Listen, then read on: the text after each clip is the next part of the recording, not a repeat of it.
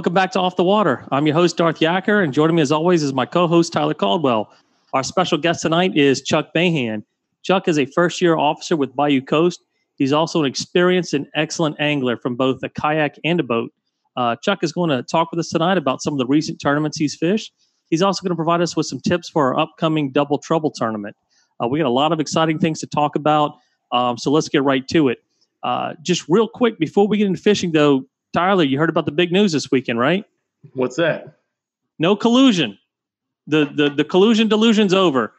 That's All right, we got our we got our politics out the way. Uh, now we can get back to talking fishing.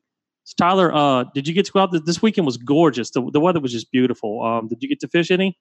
You know, me and my uh, wife went and launched in Ruddock, and uh, she kind of wanted to, to do a little scenic paddle. And of course, I brought the uh, couple rods. Really, I brought a, a, fly rod, and that, that was my first time with it in the kayak, trying to learn how to cast and stuff. So it was more uh, a learning curve for that. But I, I, didn't catch anything. It it was more a sightseeing trip than anything. Looked like you got a little sun at least. I did get burned. I should have put on sunscreen. You should see my legs. That's okay. Well, that for another day. Um, you know, I actually got to fish the, the Lafayette Club's Marsh Madness tournament this weekend down in Cocodrie. We talked with Justin Aber about that tournament last week. Um, think they had about 59 people sign up for that tournament. It was a, it was a really good turnout. Uh, it was a tough day though. I mean, the weather was beautiful. Um, the problem was at least the areas I was fishing, the water was really dirty. There was no tide tide movement, um, and I really didn't see a whole lot of fish tailing or anything like that. I, I did see a couple. Um, I did manage to um, to catch two bulls. Uh, they were about I think 30 and 31 inches. I know uh, I, I, gave you a couple pictures that Tyler, and I, and I, did catch a trout as well, but nothing what I needed. Uh, really had to get uh, two slot redfish was the goal for this tournament, um, and just couldn't just couldn't seem to put together. I did have a good bag of baits though. I had some um, some matrix. I had some uh, overcast lures. I had a top water lure, a gulp. Uh, actually, I, I, caught all of my fish on the Terry Fam special, if you'll believe it. Uh, I had a four horseman colt, uh, four horseman cork, and uh, that yellow curly tail uh, gulp uh, bait, and that's all I could seem to catch them on. I am happy to report though that I am in not in last place for the Jort Challenge. you know, from last week we had Justin Aber on. He gave us the history of the Jort Challenge, and then um, Tyler, you were kind enough to prod me to sign up for that. So I, I really appreciate that. Um, as it turns out, though, many of the Lafayette Club members who are also involved in the Jort Challenge didn't weigh in any fish. So uh, that was a bright spot for me. At least if I wasn't going to catch any fish, I'm glad they didn't catch any fish. So now we're all kind of tied for for last place there. Uh, on a happier note, some people did weigh in some fish from the tournament. Uh, a couple of the guys had some really nice slot reds. Uh, just real quick to announce the winners from this past week. Uh, Ricky Smith finished in fifth place at 8.96 pounds. Uh, Cody Guidry finished in fourth. Cody, local guy, 9.28 pounds. Donnie Burton, two reds, 9.53 pounds.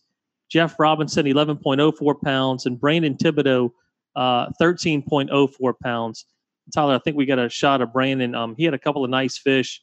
Uh, but you see the fish out there, those slots, these weren't your typical 25, 26, 27 inch redfish. You know, uh, nine pounds for two reds, you're averaging uh, close to four and a half pounds. I know um, we get some real studs down here in, in Reggio and Delacroix and some other places. Um, but uh, Jeff Robinson won the Trout Calcutta for the big trout. I think it was a little under two pounds. Um, there was also led a leopard red category. Uh, honestly, I'm not even going to announce the names because second place had three spots and first place had five. Redfish are born with two spots, right? I mean, you get a default of two spots for a redfish. So if you're coming in and you got a leopard red with three spots, I mean, I don't know what to say. The, the, the, the, fish down there just don't have any spots. I've never seen something like that. Um, it was interesting though with Brandon Thibodeau ended up winning and taking first place. Uh, he actually had one fish the whole day, one keeper. He caught his last fish that put him over 15 minutes before weigh-in time, right there by the uh, by the weigh-in area by by Coco Marina. So you know, it, it, goes to show you, you know, you can fish all day. You get back in, you you know, if you keep pumping it out and grinding it out, hopefully something good will happen to you, and um, and you'll you'll weigh in that fish. Chuck, I know um, you were down there this weekend, weren't you? Yeah. Yeah. How? Tell us about your experience out there and what you saw. I, I know you actually got to pre-fish it too. Yeah, I pre-fished on uh, Friday, and uh, I actually found some decent water. Like I could actually see redfish. Uh, the problem was where I was. I located fish. It was mostly bull reds, and I did find some slots mixed in with them, but it wasn't a, a lot enough to really get me excited. But I also didn't want to fish anywhere where there was really dirty water. I just cannot stand blind casting all day. So, but uh, so you end up did you end up catching any slots? Yeah, I had two slots. I think I had just under eight pounds. Okay. And, uh, I got real unlucky though. I had uh, I had two reds that were cruising. Their bases, their backs were out the water on an oyster reef, and one was a bull, and the other one looked like a really good slot. And right as I was about to cast on the slot, a pelican comes off the bank and flies right about five yards over both redfish, and they both spook like they thought the pelican was going to eat them. and right as that happens, I'm throwing the bait right over the redfish, and it was it. Oh, jeez. Yeah. Like five minutes later, another redfish was doing the same thing, and I hooked him. And right as I'm about to land him with the net, he flips and comes off the hook and literally was stuck on the oysters. And I was trying to get him with the net, and the net got stuck, and then he eventually swam off.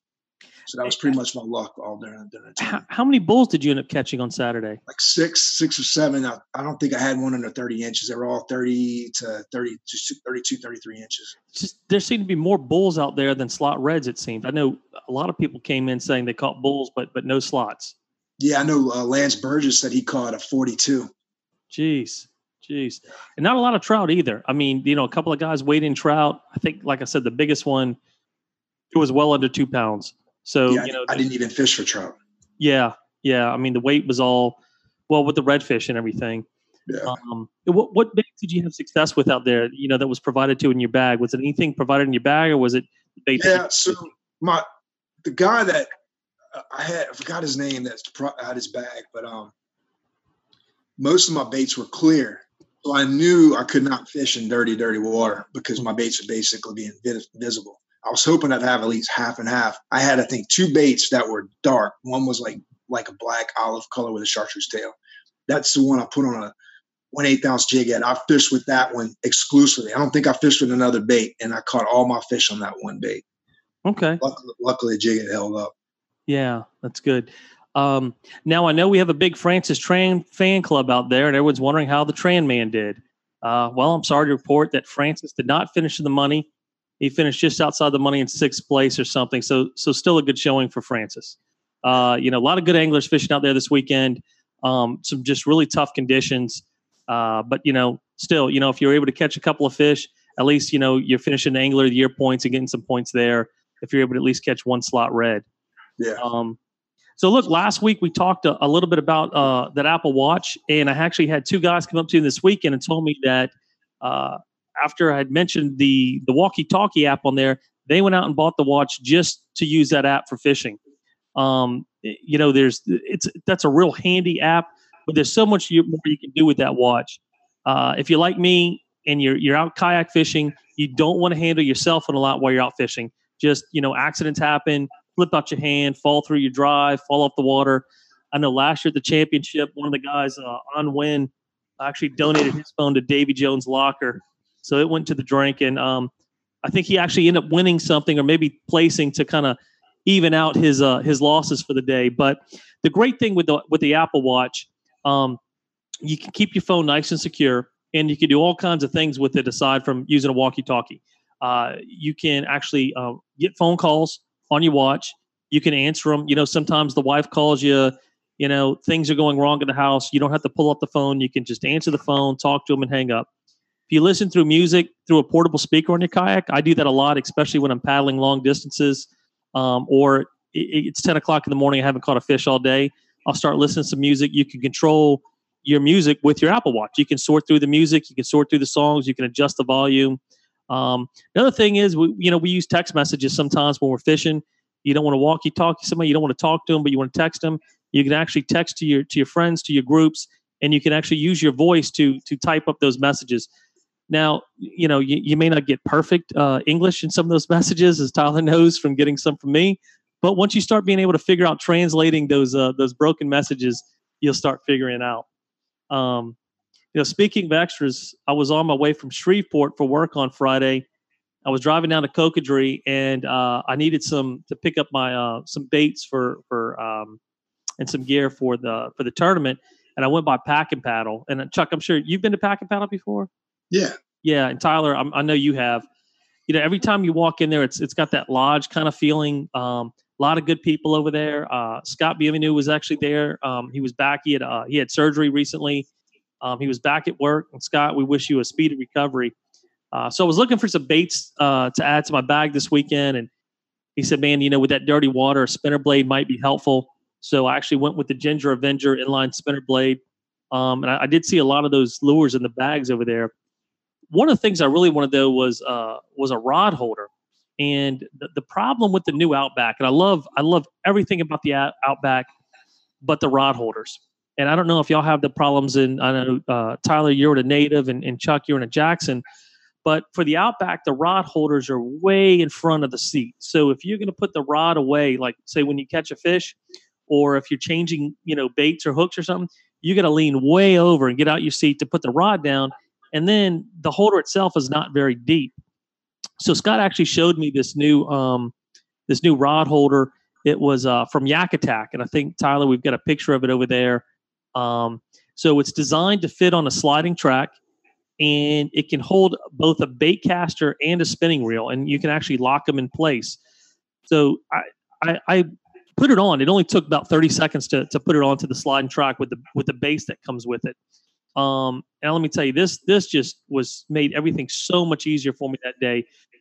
You know, when you catch a fish and you're fumbling around and you got, you know, especially if you got treble hooks or something like that, and you're looking to to put your rod away, if you've got to get out of your chair and stick it way over you know, to, to put your rod down, then handle the fish, you know, that's a problem. This was just so easy. I could stick the rod in the holder and have access to everything right there without having to move very far. You know, um, I, I, have a few of those uh, rod holders, and, and I think that, you know, there's so many rod holders been on the market, and uh, to you, you think that somebody that tries to reinvent the wheel wouldn't, you know, uh, to me, it's just, it's such an impressive design, especially the, ba- the lock and load base for the track, because – you have like the ram ball mounts and stuff that well a lot of the track mount rod holders will want to um, lean over or unscrew say if you're trolling. And uh, the, the way this one's designed is, is really no way that it can rotate once you uh, secure it down. It's, it's a really neat design.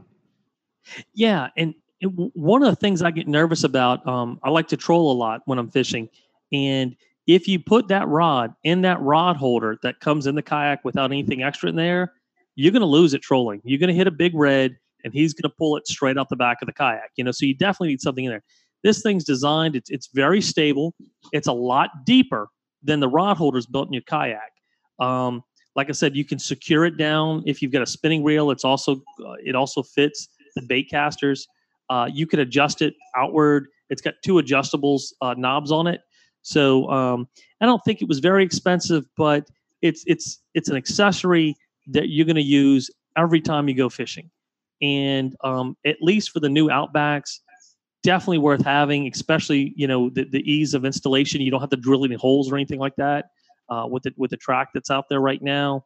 Um, you know, in my opinion, it's a must-have really for these kayaks. So, and they have the same the same lock and load base. They also use it for like fish finder and GPS mounts and stuff too. So they have it for some other accessories. So uh, I've pretty much converted all my rail mount accessories to that mount now. Yeah, it, it really is a great mount, and you know that's that's a thing um, about going to places like uh, Pack and Paddle and places like Backpacker. You know, a lot of people, it's very convenient for you just to go online and do shopping and stuff. But when you get to go over there and you get to talk to these people, and not only do they sell the product, but they use the product. And you know, there's a couple things Scott was telling me about when I was buying. I, I bought a couple things over there, and Scott was telling me, look, this product right here is real nice, but you're going to get the same thing out of this product, and it's fifty dollars cheaper.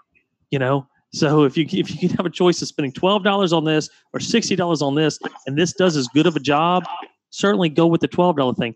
You know, you, you're really not going to get that shopping online. You really want to support those local vendors. You want to keep them in business.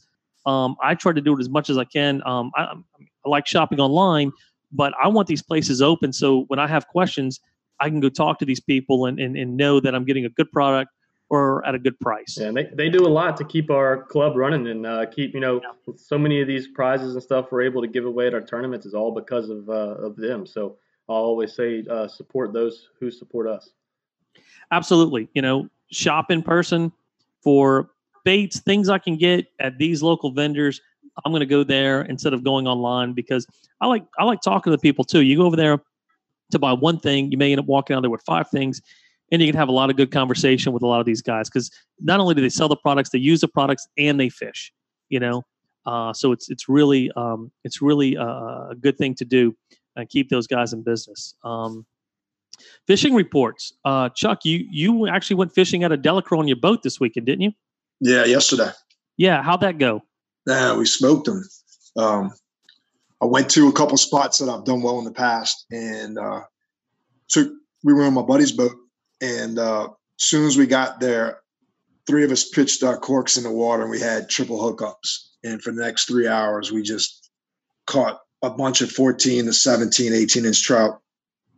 I think we stopped counting about 70, and I said we decided to go to a redfish spot that my buddy uh, likes to fish and uh, we were on a bank and water was just getting slammed against the shoreline and i think what it was doing was pinning up a bunch of bait and four of us at the same time hooked up on four bulls. And we, in an hour and a half we probably caught 40 redfish and they were all between 16 14 16 inches all the way up to 38 inches. Wow. Pretty crazy awesome trip. Were y'all using just artificial or uh... all artificial. Yeah. I was catching uh, just as many on the voodoo as we were on the gulps. Okay. redfish the when, when you were fishing, certainly we're not going to ask you about spots. Was it kayak range though? Could you could yeah, you? So the trout the trout was definitely kayak range. Um, we actually stopped um, in that bay just west of Grand Lagoon for a little while to see if there was some still trout still in there, and that's definitely that's like a two two mile paddle uh, from Reggio. Oh wow! We caught I think twenty in there, and then we moved to my other spot that I knew there'd be some bigger trout, and yeah, that's the ones where we hammered them for a while the water was actually really clean in, in, in there. I think we caught two redfish that are about 24, 25 inches in, uh, mixed with the trout. The water's probably eight out of 10. Wow. Um, another thing I did notice when we were working our way towards Delacroix is just having that sunlight come out for the last three, four days, the grass has probably grown five, six inches in Delacroix. And you could see grass almost on the surface of the water, which is good to see because it's going to clean up a lot of water. So, and that's a good point. I, you know, I hate fishing in grass. I'm, I'm trying to learn, you know, as, as it gets by because the grass is just, it, it's really good for, for red fishing. I mean, it, it cleans up the water. Is that, doesn't it filter basically all the dirt yeah. and everything through it? It fil- it filters water. But another thing that it does that really attracts redfish is sometimes when you're going through grass, you'll see little things scurrying on the top of the grass mats. That's basically small blue crabs and they're constantly shedding in that grass. And those reds are swimming in and out of there, picking on crabs. And so in the summertime, redfish probably exclusively feed on, besides shrimp, probably feed on crabs. And uh, that's why they're another reason why they're in those uh, grass beds because they're just destroying the uh, crabs. Yeah, and you know we're going to bring you back because I, I want to. I know you love sight fishing those redfish, and you fish that area a lot and you're you know you're really good fishing the grass. And what I want to do is get you back here and, and give us some lessons about grass fishing, baits to use, and how to fish it. Because I get out there and I'm just snagged up on everything, and uh, it gets frustrating. And so I don't go fish those areas like I like I would like to. Uh, yeah. Really learn how to do that. So uh, we've got a lot of other stuff to talk about tonight, but certainly we definitely want to have you back on here to talk about that because that's just it's going to be a good lesson for a lot of those people. Um, there were there were some good reports this weekend. I know uh, Reggio uh, I heard, I know a couple people that went out to Reggio this weekend. They said the redfish were everywhere. The water was real clean. Um, Tyler, I think we got a picture. That one of the guys sent us uh, redfish swimming around. And uh, again, it's not that Florida water with that blue, blue water, but for Louisiana, this is probably about as clean as it gets um, with that picture right there. Uh, reports down Highway 1 and Pack are a little scarce right now, as they tend to be right before a tournament. So everyone's kind of holding that information close to the vest. I did talk to some people. Um, fish Leeville this weekend. Uh, I know some some trout were caught. Uh, the guy I know he, he, didn't really go after redfish. He was fishing for some trout. Uh, Pack I think early on on Sunday, I heard some real nice trout were caught uh, early on, um, and then the bite, from what they tell me, turned off about nine o'clock. So, and that's funny with trout. You just never know if you're not there when that bite happens. You miss it. You could come in and say, "I fished all day. I didn't catch any trout." And some guy said, "I was here from you know six to seven, caught all my trout, and after that, nothing left." Um, also talked to Captain Eric Muhobarak with the Louisiana Kayak Company uh, today about fishing down Highway 23. For those of you that don't know it, Captain Eric is a, uh, a charter captain. He does uh, kayak fishing trips all the way down Highway 23. Um, Eric gave me a lot of great information today. He tells me down in Venice that in between Tidewater Road and Yellow Cotton Boat Launch, they're catching limits of reds along the canes with gulp under a cork. Um, if you venture into the ponds, he says the reds are stacked up for sight casting. Uh, if you go into the open water and work top water, he said they're catching some nice trout. He said some up to 24 inches along the uh, the drains. Um, they've had a uh, a few uh, flounder actually being caught over there. Um, and Buras launching out of Joshua's, they're catching limits of reds, keeper reds along the marsh, tight lining plastics. Uh, he recommends the uh, Matrix Green Hornet. He said there are also some really big bulls being caught in the flats in the 35 to 40 win, 41 inch range. Uh, and he says on the right day you can sight cast them if the wind's down, the water's clean. He said they're also catching some trout out of the, out of Joshua's uh, using a, a, voodoo and a cork. Um, behind the high school in Port Sulphur, if any of you guys ever fish that area, it's a real easy, uh, real easy to get to. It's a free launch. Um, he said the limits of trout are being caught in Bay One and Bay Two ranging from about 14 to 18 inches. Again, he recommends using a voodoo, short, voodoo shrimp under a popping cork. Uh, when the action slows down, he recommends heading into the ponds and catching uh, reds on um, Johnson Gold spoons. Um, lastly, East Pointe à la Hache, kind of an area that we don't talk about much.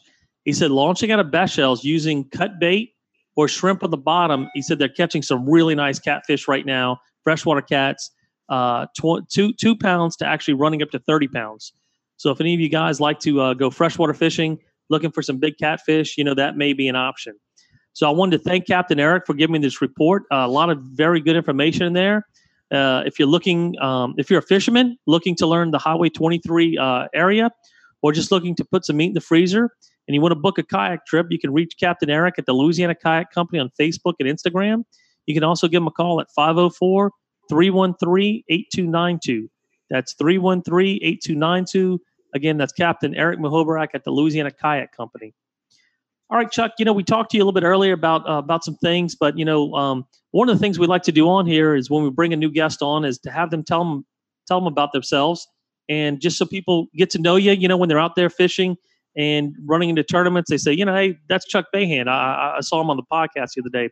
Um, where are you from originally, Chuck? So I was born in New Orleans, grew up in uh, Metairie till I was about eight years old, and then my family moved across the lake to Mandeville, and so I lived on the North Shore until college. Okay, and wh- where'd you go to college? I went to LSU. I have uh, two degrees from LSU. Well, what are your degrees in? I know one's in nursing, I think. Yeah, so I have a BSN in nursing. I have a, uh, a bachelor of science in kinesiology, and then an MBA from Southeastern. Okay, and uh, currently you live in Metairie.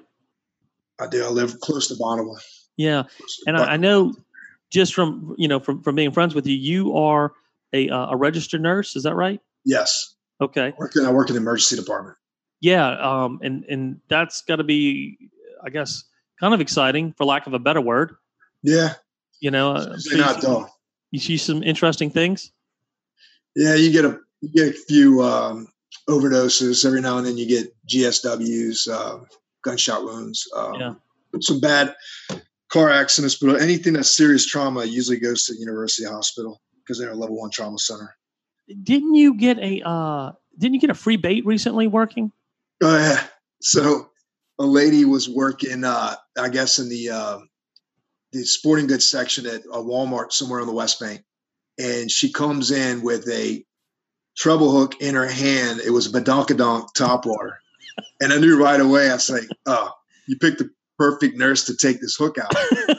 and the uh, the physician assistant and the doctor walked in, and I said, "I got this." And so they laughed about it because they knew my background, and so they just made an X-ray of the of the finger just to make sure that wasn't any uh, hook wasn't in the bone or anything. And uh, I gave them a tutorial. So it was like six of them in the room watching me pull the hook out using, the you know, you put line on the shank and push your thumb down on the top of the hook and whip it out. And uh, she literally wanted to kiss me on the cheek right after I finished that. And uh, and I, I got the bait, and I've actually fished with the bait since uh, that that episode, and uh, I haven't caught anything on it yet. But uh, I, I, do like badonkadonk uh, top waters, especially when they're free.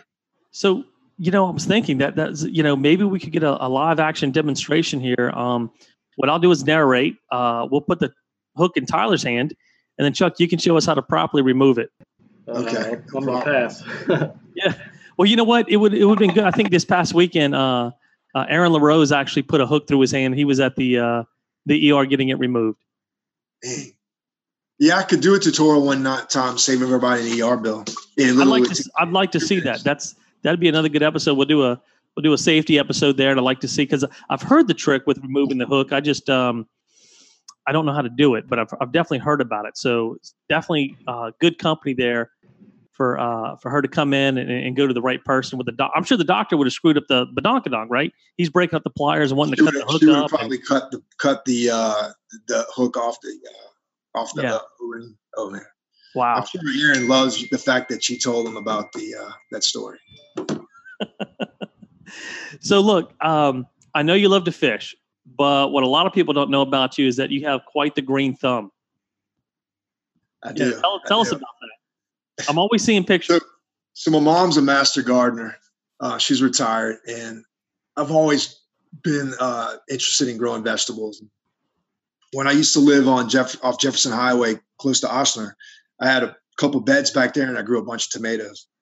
And since I moved over to Metairie, other side, close to uh, Bonnabel, I put four uh, in-ground beds back there by the pool, and uh, I literally grow vegetables all year round: tomatoes, onions, garlic, shallots, uh, all kinds of greens. I've got four or five different peppers I'm growing right now, and a bunch of heirloom tomatoes.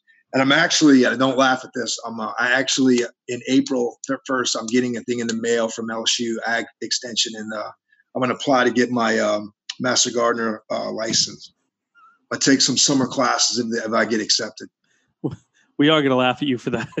So yeah. but man, that's great. I've seen some of your vegetables. They look really nice. You know, they're they're certainly, I guess, organic. They're fresh, uh, and I know you like to cook. You know, I know you're always using them to cook with, and um, and I think uh, was it? Didn't we have some mojitos over there at your house one night or something? You were putting some of your vegetables in or something. Yeah, no, it wasn't. Uh, have mint that grows like mint. That's what it was.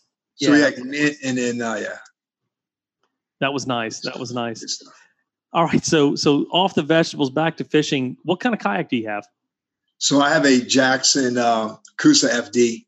It's uh, it's not as fast as a lot of the smaller kayaks uh, Jackson makes, but it's super stable. It's a really good sight that uh, casting uh, kayak, and if I get in some rough water, open bays, it handles waves really well. And and um, I've I've never flipped in that kayak, and it literally would it would take an act of Congress to actually flip that thing.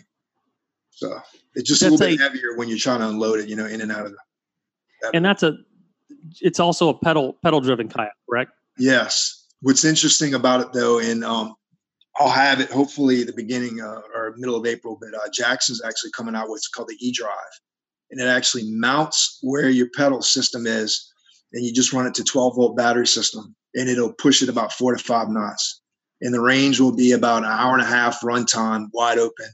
So if you bring two deep cell batteries, you literally can run it all day. Probably your range would be anywhere between 15 and 25 miles. The the Jackson rep at uh, Beer and Gear last was that last week two uh, two weekends ago. She had brought yeah. one, and uh, we were looking forward to playing with it. And then um, they had forgot the uh, the, the, the kill switch, the emergency yeah. kill switch. They had forgot the the pin that sticks in there to that was the in other words, it doesn't operate if you don't have that uh, safety feature. Right. They had so, left the pin, yeah. so we didn't get to play with it. They're actually they're actually uh, the KBF right now, which is over by Caddo Lake. Um, all the guys uh, from Jackson, uh, the, on the team, they're actually all demoing that F that E drive as we speak, and there's going to be some really good uh, video footage on it out there. I know um, Jamison Redding had sent out uh, a group text to a bunch of us, you know, guys that are using it, and I've seen a few videos, and it's pretty damn impressive. And the price point I think is gonna be like five ninety nine, which is a lot cheaper That's than the so- Torqeedo. Yeah, the Torqeedos are a lot more money than that. That's a good deal. Yeah. Yeah, those Torqeedos. I mean, they're nice. Um, I know Matt Van has one, um, and uh, you know they're they're nice for zooming around and scouting and everything uh, before a tournament. But I think they're like about two grand or something like that. A little bit over two grand. Yeah, you know that's that's a lot of money when you when you spend three grand on a kayak and another two grand on something like I mean, that. I mean, the advantage with the Torqeedo, it's got the the battery installed in the uh, system itself. But Mhm. once that battery dies, you're you know you- you have to pedal. With the, this system, you'll be able to bring as many batteries as you want. And uh, Th- that's nice. That's nice. I would be concerned if you get out too far with the Torqeedo and uh, that battery dying on you, and having to pedal all the way back in. yeah, Um, Chuck, you're also on the uh, the pro staff for Jackson, right? correct. Okay. Um, and I mean, you do a great job for them. I know you, you use that kayak, and you're always uh, you're always in the top in these tournaments. You know, you can't win them all, but boy, you certainly do finish a lot uh, in the top five, top ten, a lot. Um, now, I want to go back a few years for people that weren't in the club at the time, uh, who maybe who missed the story. But back in 2017, uh, the club decided to add a championship tournament at the end of the year. Uh, it was kind of a celebration to kind of get everybody who had fished the tournaments and did well or finished in the top 15 to, to get together, kind of have a little party, pre-fish Friday, do the championship on uh, on Saturday, and it's just turned out great. We're going on to our third year of the championship. Um, also, you know, a lot of the guys couldn't fish every tournament. Um, they'd come in and they were able to qualify for one. They'd never had a chance to win Angler of the Year because we all understand we have, you know, we have families, we have jobs. Just a hard thing to do. But everybody's got notice. You can come out, you could take a vacation day, you could fish that tournament and, and walk away with um, with a lot of money and and just have a great time. Um, unfortunately, as you know, you would expect with Bayou Coast, we have not had the best of weather for our first two tournaments. Uh, our first one took place in December in uh, Cocodrie, Louisiana. And um, the whole year led up to this tournament, we were very excited about it. Uh, and we picked the absolute worst weekend to fish. It wasn't rain, it wasn't wind, it was snow of all things. Um, Chuck, tell us what you remember about that tournament. I know Tyler's got some pictures, uh, kind of documenting that that weekend, but um, tell me what you remember. I know you actually went out there on that Friday, which Yeah, was so- the worst day to go because it was snowing outside that day. That was the day. Correct. It was sleeting. I, yeah, I, I pulled up down a, a, a, a road, an area that I wanted to try before the launch on the west side, and um, I remember getting in the water. It was sleeting and like rain coming down on me, and uh, I didn't have gloves on. And I literally five minutes after I left the launch, I was already starting to get hypothermia in my hands, and my feet started getting cold. And I'm like telling myself, "What the hell are you doing?" and I literally turn around and I'm fighting the north wind. I finally get the back to the truck and I'm literally I have to jump in the truck and warm up before I could load the kayak on the trailer. And I went back to uh Cocodrie to the uh, launch and I see Eric just barbecuing away and cooking a gumbo. I said, That's where I'm gonna be. there was a lot of drinking that night. Everybody was we were outside hanging out, drinking. Eric was making a gumbo. Um, I think I another guy think- had done some ribs. That was the infamous night I think that Todd crushed the uh, Mississippi State cowbell. He did. He crushed Michael Etheridge's cowbell, broke his heart. Broke his heart. Yeah, we put an end to that shit. Terrible. Um, and was it Johnny Bergeron? Was that who jumped in the pool? Yeah. Yeah. Yeah. He, Yeah. Uh, He, this was. guy strips down to his skivvies. Mind you, it's snowing outside, and he jumps into the pool on a bet. Um, at the pool they have a Coco Marina. I think It he was- won like I think he got a hundred dollars out of it. I that. think he did get hundred dollars, but it was it was cold. Um, I know uh, with the way if you've ever been to Coco Marina, with the way the rooms are lined up, at one part there's a there's a balcony outside the rooms, and you can walk outside the back balcony and you can actually go to the other rooms that open onto the balcony. Um, Jason Bain had a Santa Claus outfit out there that day. It was right close to Christmas, and um, I had the he gave me the Santa hat and the Santa beard. we were we were going up to the windows, and it was funny because some of these guys had it was so serious.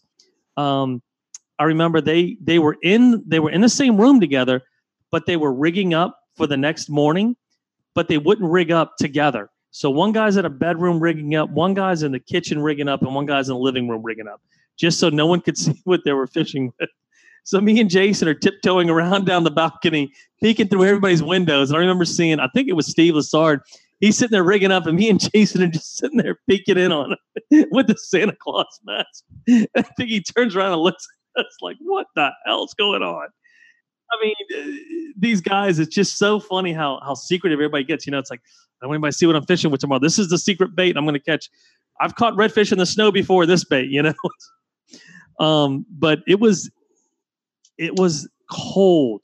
We woke up that morning, and I remember when we launched because it was shotgun launch. I had to open the front hatch to my kayak, and it was frozen shut, and I had to pour water on it just to melt the ice, just so I could open the uh, the hatch. And I mean, I'm in my basically my bib from head to toe. Everybody bought gear just for this tournament that you probably won't ever wear again in Louisiana. Um, and I thought to myself, this is one hell of a first championship tournament. It was cold, it was snowing.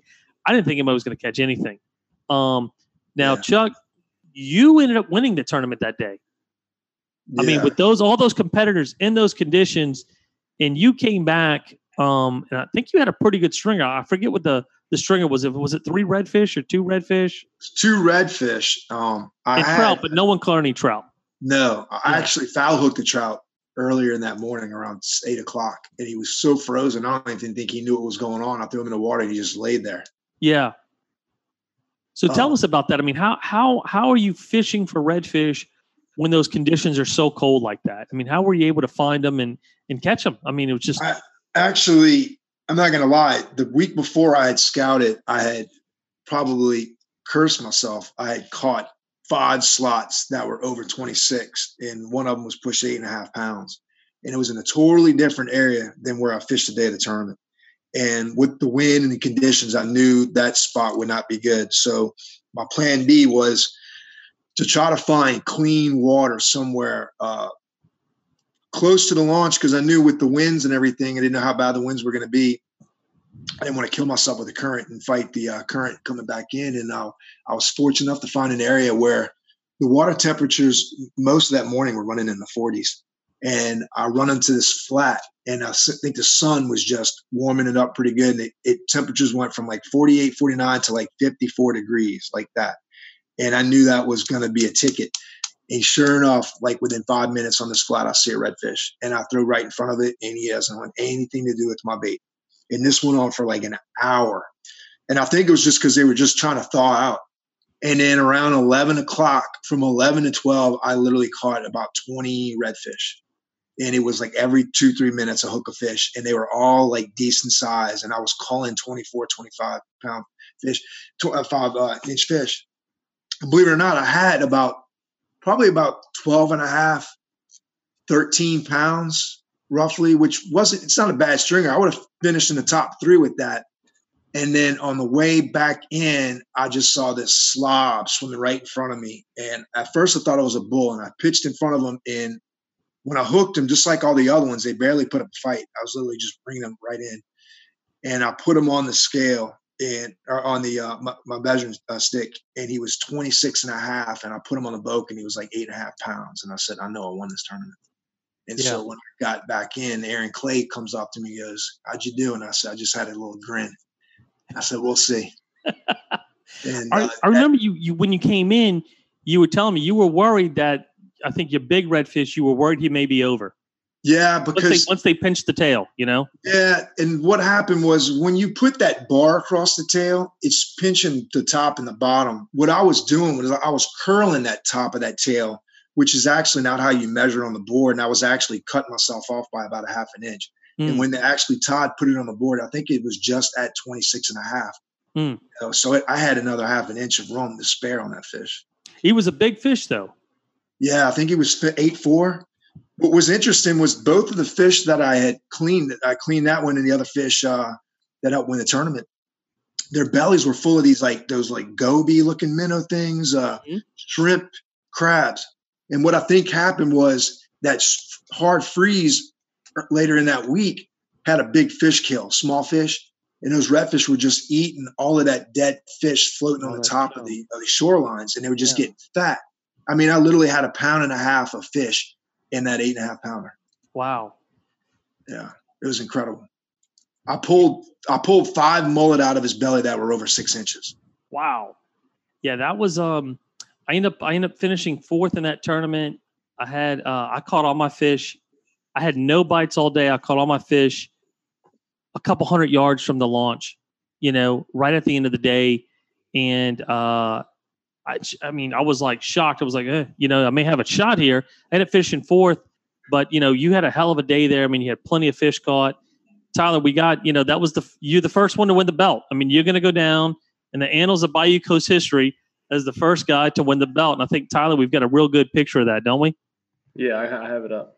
Yeah, and I tell you, Chuck, that's a great picture of you. You holding up that. you know, when I see that, it reminds me of Rocky. You know, when Rocky's got the belt and he finally wins it and he's holding it up, a long, hard fight all day. You're fighting the elements, you're fighting the fish, you're fighting everything. You got the belt, and you know, it couldn't have gone to a better guy uh, to win it that year. And um, when Steve won it this this past year, he won the championship. You were so gracious. You came up, you handed the belt off to him. Uh, you started a little tradition there. Uh, I hope it continues. You know, I'm sure Steve's a great guy. I'm sure he'll congratulate whoever wins it next year. Yeah. Um, my daughter's been asking me when the belt's coming home. I actually had it when I had it made. I brought it to the house and, and she loved it. And I said, "Well, baby, uh, I don't know." you know, it's funny. What's funny about that belt though is I had all these intentions to actually wear the belt for some of these tournaments, and yeah. you kept on giving me a hard time. I literally forgot it in my closet every tournament. Every tournament, guys would be like, "Where's the belt?" And I'm like, "Uh, it, it's at home." Yeah, but I think I think somehow, you remembered to bring it I to think, the Christmas party. That might have been the only. Yeah, and I think some guys actually thought I'd actually lost the belt, and I was trying to figure out how I can get a replica of it made. Well, and you know, you um, you did wear it. I think to the uh, to the boat show. I, I think you had it to the, the boat show. Yes. I, I, held it on for a little while, and then um, I think the uh, I think for the championship, I had it on for a little while, but with all that with all that uh, rain, I didn't want to uh, mess it all up. So. No, it's it's a beautiful belt. Um, I know the Florida guy's been talking about taking it out of state with them this year, so we'll we'll see what happens. I'm hoping we get some some guys to to keep it in the state.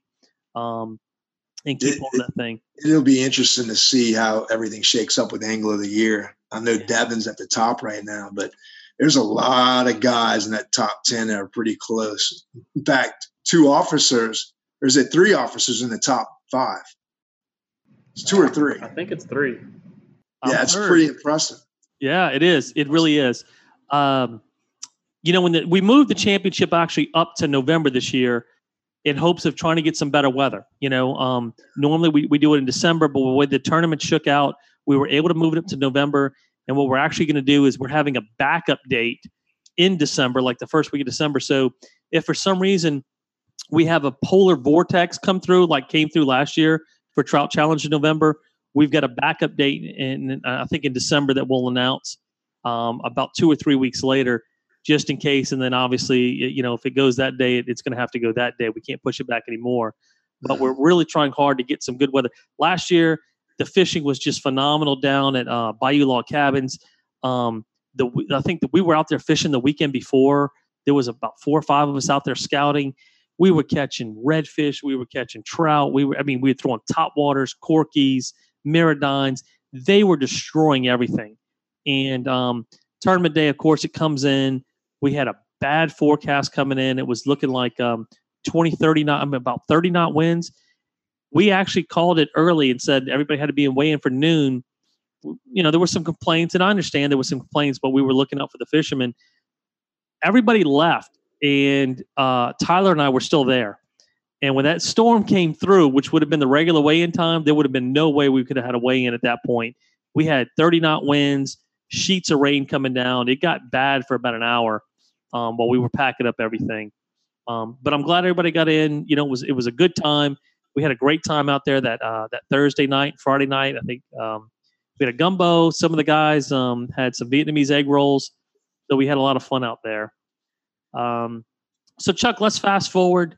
Uh, you fished PAC a few weeks ago, and that's one of the things we want to talk about today. Right. Uh, the Double Trouble tournament is going to be held at Pointe-aux-Chenes although people are going to be able to fish Lafourche and Terrebonne, so Leeville, Golden Meadow, Bassons, PAC, Cocodrie, Dulac, and everything. But you fished the uh, the Bayou Classic a couple weeks ago, and you took both first place and big fish. And this was a redfish tournament, right? Correct. And, Tell us uh, about your it was day. actually a slam. It was a It was slam. a slam. Yeah. Redfish, So- trout, and flounder. Two trout, two redfish, and then a flounder as your kicker. And uh, yeah, I ended up just getting two reds and two trout. But uh, there was only a handful of guys that actually caught uh, two trout with their, their two reds. Um, so yeah, the conditions were tough that day. I actually decided last that Friday night to actually come in and fish the tournament. It was like Mhm. last minute, and um, get down there early on Saturday. You know, Lisa and Eddie, they're such good people, and I didn't really realize it at the time. But when I actually put in to go across to uh, start, uh, I had about a three and a half, four mile paddle. Francis had left before me, and Lisa and them actually shut down the marina for anybody not fishing the tournament because you know that current rolls through there at PAC. It was literally running about three knots from the north to south, and I had to paddle against it. It took me almost 45 minutes to get from the launch to where those skimming nets are just north of the launch, which is incredible that it, it was it was bad. And it was raining on top of it. So I was that was miserable. That first hour and a half I was soaking wet. And then um, as that rain started to slack, I remember seeing uh, uh, Matt Carr, and he was literally pitched down with his head down, like he was just huddled up, with, looking down, blocking the rain, like he was a homeless person in a boat. and uh, you know, we ended up splitting ways, and uh, water was dirty everywhere for the most part, which is uncommon for uh, Pointe-aux-Chenes because a lot of times you can find some really clean water. And uh, man, once that wind started to lie down, it was like a dinner bell. And I just saw a ton of fish with their backs out of the water on flats. And I found this area that had about 300 yards of fishable shoreline. And literally, if you look down the shoreline, you'd see a redfish every 15, 20 yards, busting bait up against the shoreline. And I literally was picking and choosing which ones I wanted to throw to. Mhm. And in less than 30 minutes, I caught over 14 pounds of two redfish Wow. and I literally stopped and then got bored trying to catch trout. So I went back and caught a few more reds just for the fun of it. And then on the way in, I was actually got lucky drifting across a, a small little bay of pocket unprotected and caught two trout and, and hauled ass um, back in. And I made the weigh in by like 20 minutes. And if I wouldn't have had those two red, those two trout, I wouldn't have actually placed it. I would, I think I would have placed third because two trout with your two reds actually uh, placed you higher than if you had two bigger reds and only one trout.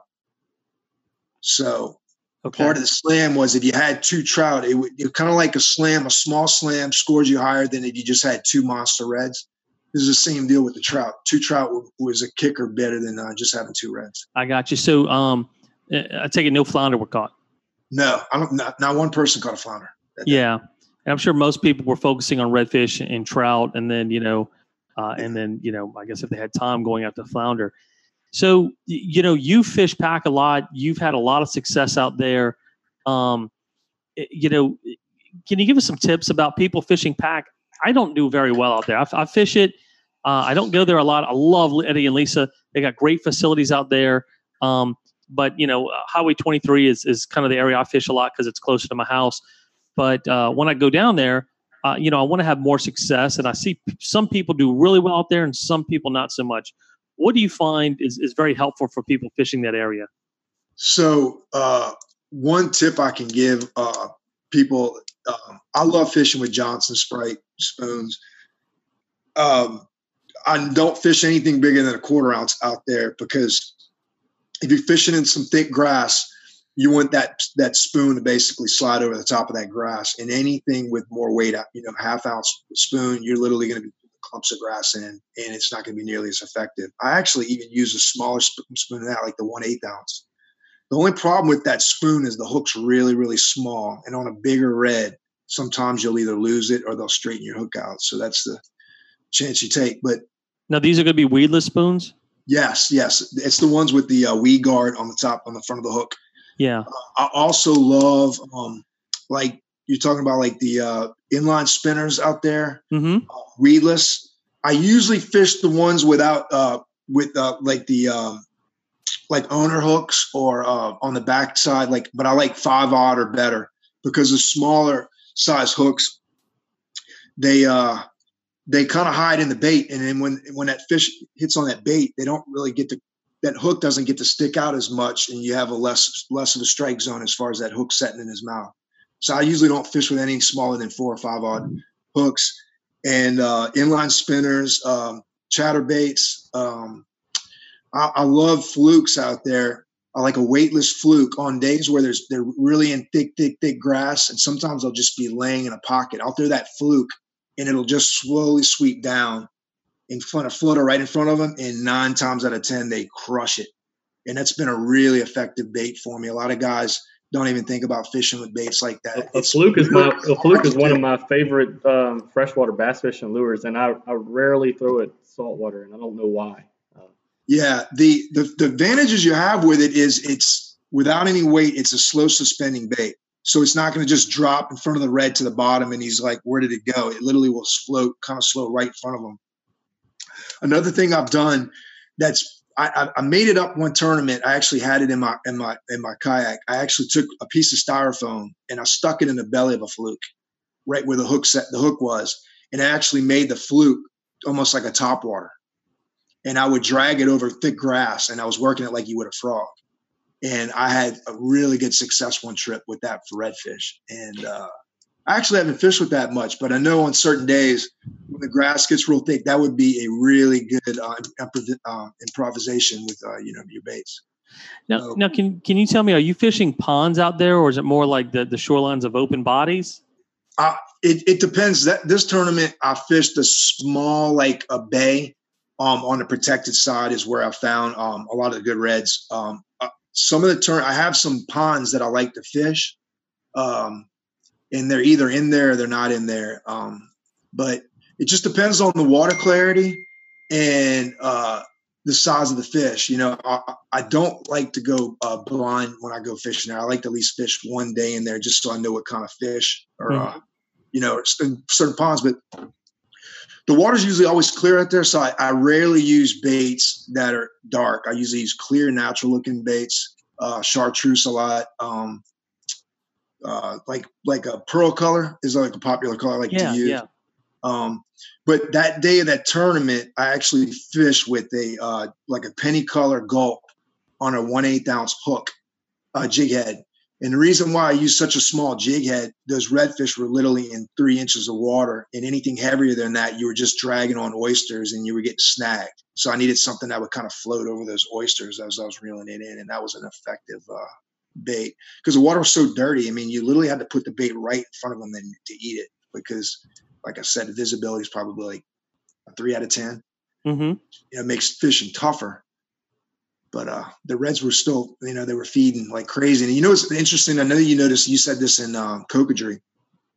There was a bunch of small shrimp in that in the marsh and Pointe-au-Chien. And I'd notice on certain flats, you'll see shrimp popping out the water in a line. And whenever you see that, stop and throw right in front of where the shrimp are popping because I guarantee you it's a decent redfish that's just cruising along a flat looking for uh, fish. And it, usually they don't see them feeding a lot on those little tiny shrimp. They're really looking for uh, and crabs. But I did actually see a few crabs swimming in some of the uh, on some of the flats, so I know it's going to get start getting to that time where they can start you know uh, gouging on uh, crabs. I, I, tell you, nothing gets me more excited when you're out fishing and you start seeing those shrimp popping, you know, across the top of the water. Mm-hmm. And uh, usually, you know, I see it a lot with, with trout, especially when you know it's off the bank a little bit and you start seeing them, you know, flip, flip, flip. And man, you throw right over there. And as soon as you do, bam, you know, that, you know, if you're fishing with a cork, that cork's going under, you know, or whatever you're fishing with that day. That's, that's real exciting when, when you're seeing that, um, those bait fish coming right up against the bank you know, and being scattered right up against the bank and into the grass.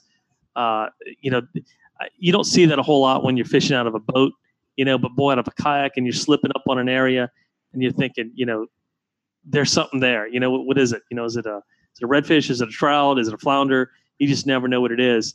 Um, the, the redfish out there when you're normally fishing, um, you know, we're coming up on April here. The tournament will be April 6th.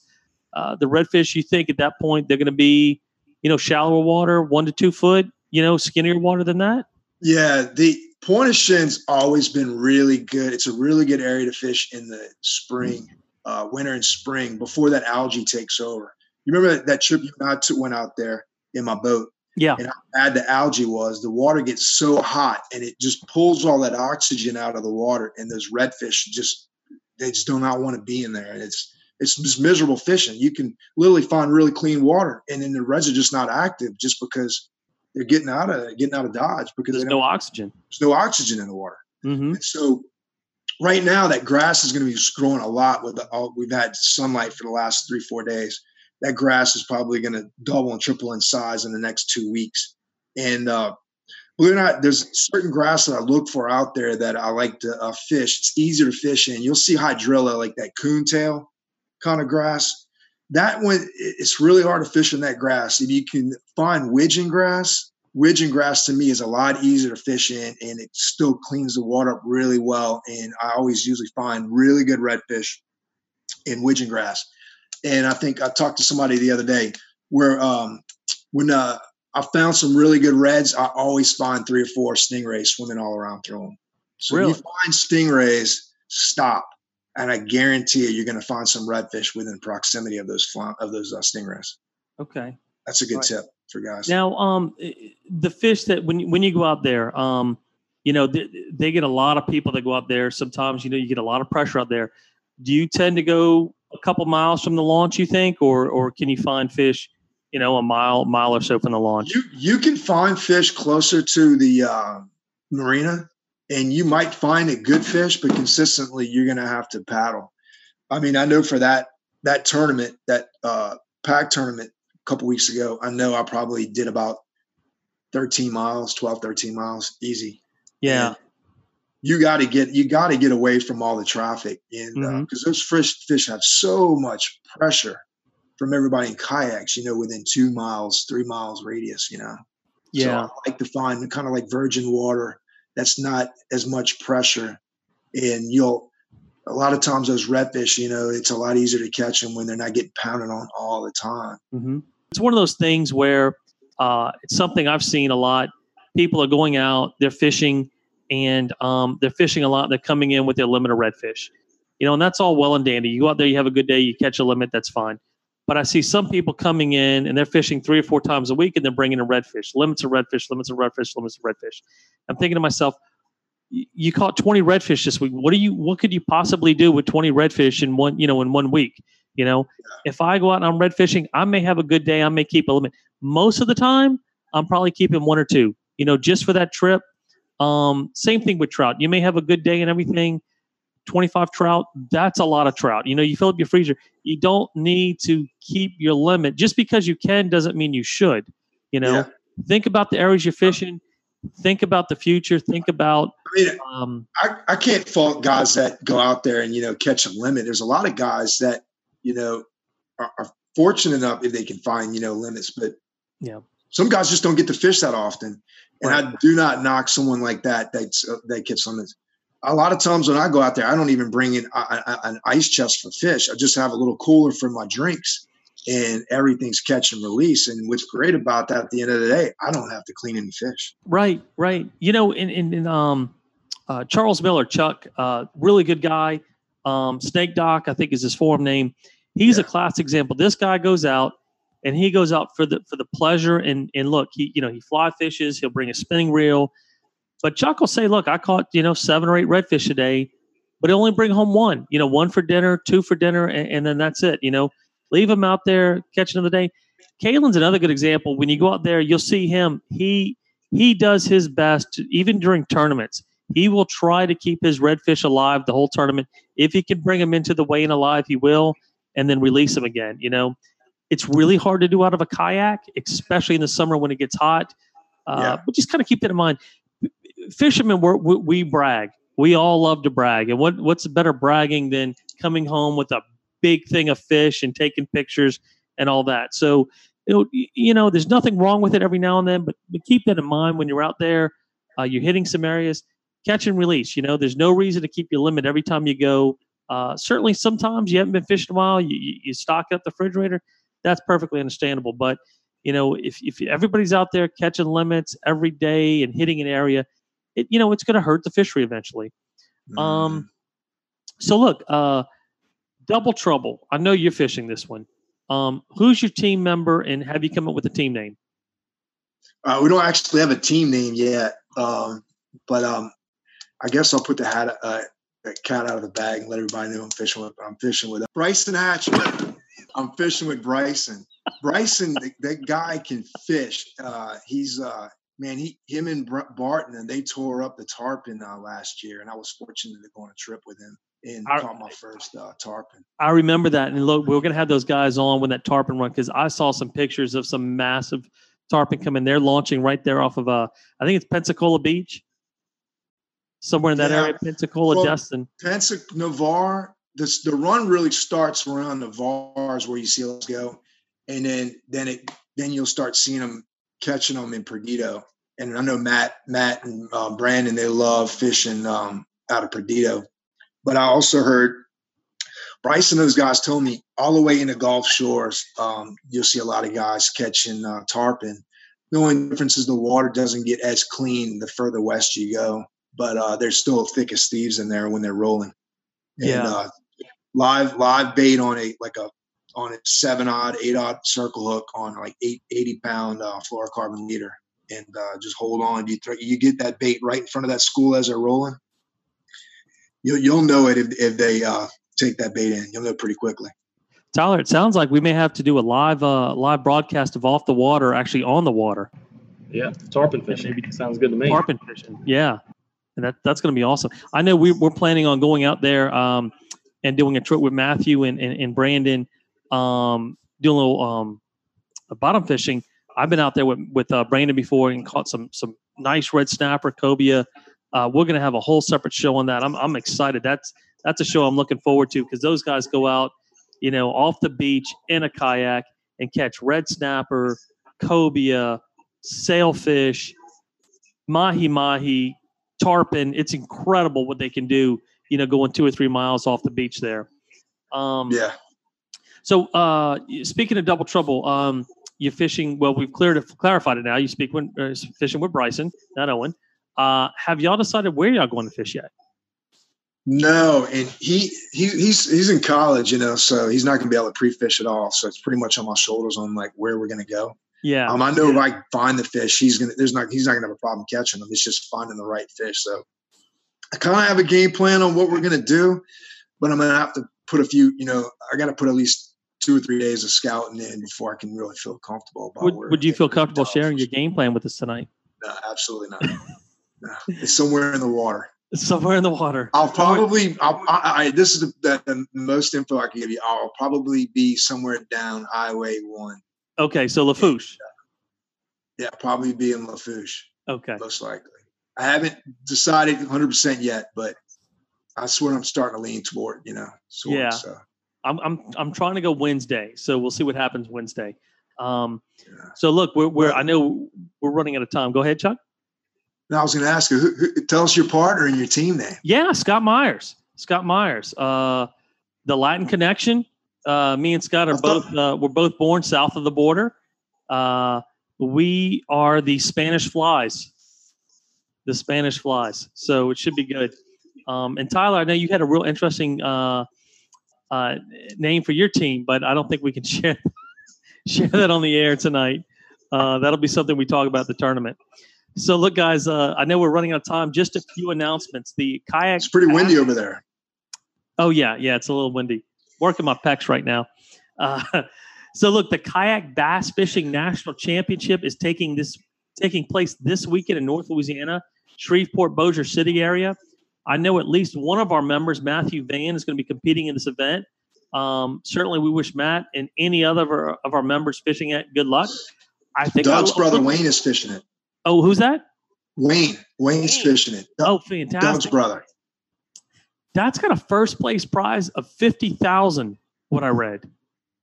It's 50,000 cash and 50,000 in um, other, uh, uh, you know, like basically prizes that you can win. I think it's close to 100,000. That's incredible. I mean, for, for bass, you know, I, To me, I'd much rather fish for trout, but some of those guys love bass. Hey, you, Um, you see, that's why Matt Van and Brandon Barton, those guys, are starting to uh, try to learn how to freshwater fish because of that follow. Well, look at look at Aaron Clay fishing these little tournaments in Mississippi, and he caught Yeah. a nine pounder right outside of Hattiesburg a few weeks ago. Well, you know, pretty soon that you know the the Bayou Coast Championship. I think we're up to twenty five hundred for first place this year. Pretty soon we'll be up there. We we just got to get us a couple couple years, a couple good sponsors. Um, Paddlepalooza, the shirt design is out, and let me say this may be the coolest shirt we've ever had. Yeah. Now, I was initially disappointed we weren't going with a Star Wars theme. Uh, the tournament is on May the fourth. Of course, everybody knows May the fourth be with you. Um, but apparently, what happened was Disney and Lucasfilms got involved when they got word of our uh, design. They got their lawyers involved. Bayou Coast got their lawyers involved. It was a big mess. So at the last minute, we said, "Fine, we'll go with something else." So instead of having a really cool ass Star Wars theme, we got a really cool ass Kraken theme. And I know Tyler, you're gonna you're gonna uh, put that up there for everybody to see. I want to give a big, big thumbs up to Trisha Lewis. That's Todd's wife designing the shirt, ignoring the fanboys. This was, I think, by far my favorite design. Um, I'm actually going to order a couple of shirts. I want to get one for my wife and one for my daughter. Uh, you know, you can see the picture. I think Tyler, correct me if I'm. That's a Hobie kayak the Kraken's holding, right? That's what it looks like, you know. And That's a uh, Trisha told me she, you know, so going back to the championship uh, when uh, when it was snowing. So Trisha said that she was uh, sitting in the hotel room enjoying the warm weather and uh, was sketching in a sketchbook and had inspiration to draw this uh, this image here, basically based off of your your history of planning tournaments with terrible weather. She said she always felt like our tournaments were, were doomed and gloomed, like something somebody was out to get us, and so she came up with this Kraken idea. So she's actually sketched this up about two years ago and uh, found found somewhere to um, use it. So it's pretty neat design. it, it's an awesome design. I mean, uh, kudos to her. That, that this is probably my favorite shirt uh, design. I'm going to get a couple. I'm going to wear it all the time. So Trisha, thanks for doing such a great job for the club again. Um, so registration for Paddlepalooza is going to be opening soon.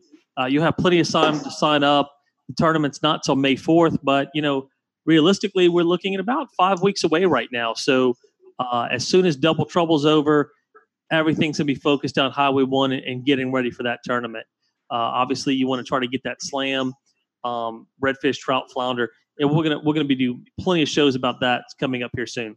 So uh, don't forget to sign up for Double Trouble. Registration's open all of this week and next. Um, I'm hearing a lot of talk about this tournament. Some of the team names I'm seeing are, are just plain awesome. People are having a lot of fun with this one. Uh, you know, getting excited because it's something different. Let them know too that we're going to leave the uh, thread on uh, Facebook on the on the uh, club page about guys looking for partners. I don't want anybody to feel left out and they don't have a partner. We can try to part you up with somebody so that, you know you can still fish this tournament. Yeah, that's a good point, Chuck. So we uh, we started a thread on the Facebook page. I know there were a couple of guys looking for a partner. So uh, if you're looking for a partner, feel free to, to take a look at that link and, uh, and team up on that. You know, if you can't have if you can't find a partner, you still want to fish the tournament. You absolutely can. Um, you know, chances of you winning the uh, the partner weigh in, it's going to be difficult because you know the teams can weigh in two reds and ten trout. Individually, you can only weigh in one red and five trout. But there's an individual Calcutta. There's Angler of the Year points. There's qualification for the championship. So there's there's a lot of things you can do if you can't find a partner. But hopefully everybody's going to be able to find a partner. Certainly, uh, we're going to do our best. If you can't find a partner, uh, give me an email, shoot me an email, or Tyler or Chuck. We'll, we'll you know we'll we'll look out for you. Um, so if you missed part of tonight's episode, check it out on YouTube or Facebook. It's also available as a podcast. Uh, I'm on the road a lot. I got to listen to our podcast last week. Uh, I was driving up to Shreveport with Justin. I just had a blast with him last week. Had a good time with Chuck tonight and Tyler. Uh, Chuck, thanks again for coming on and give us some tips about the tournament. Um, I'm, I'm going to use some of your tips hopefully in the next couple weeks. See what I can pan out. Maybe if it I can change my luck down and PAC. Certainly, we look forward to having you back on soon. There are a lot of good topics I know you can you can help us with: hook removal, fishing grass, growing tomatoes. You know, so a lot of good things to talk about. Um, good night, everybody. Uh, tight lines. We'll see you next week. And if you're fishing this weekend, good luck and stay safe. Thanks.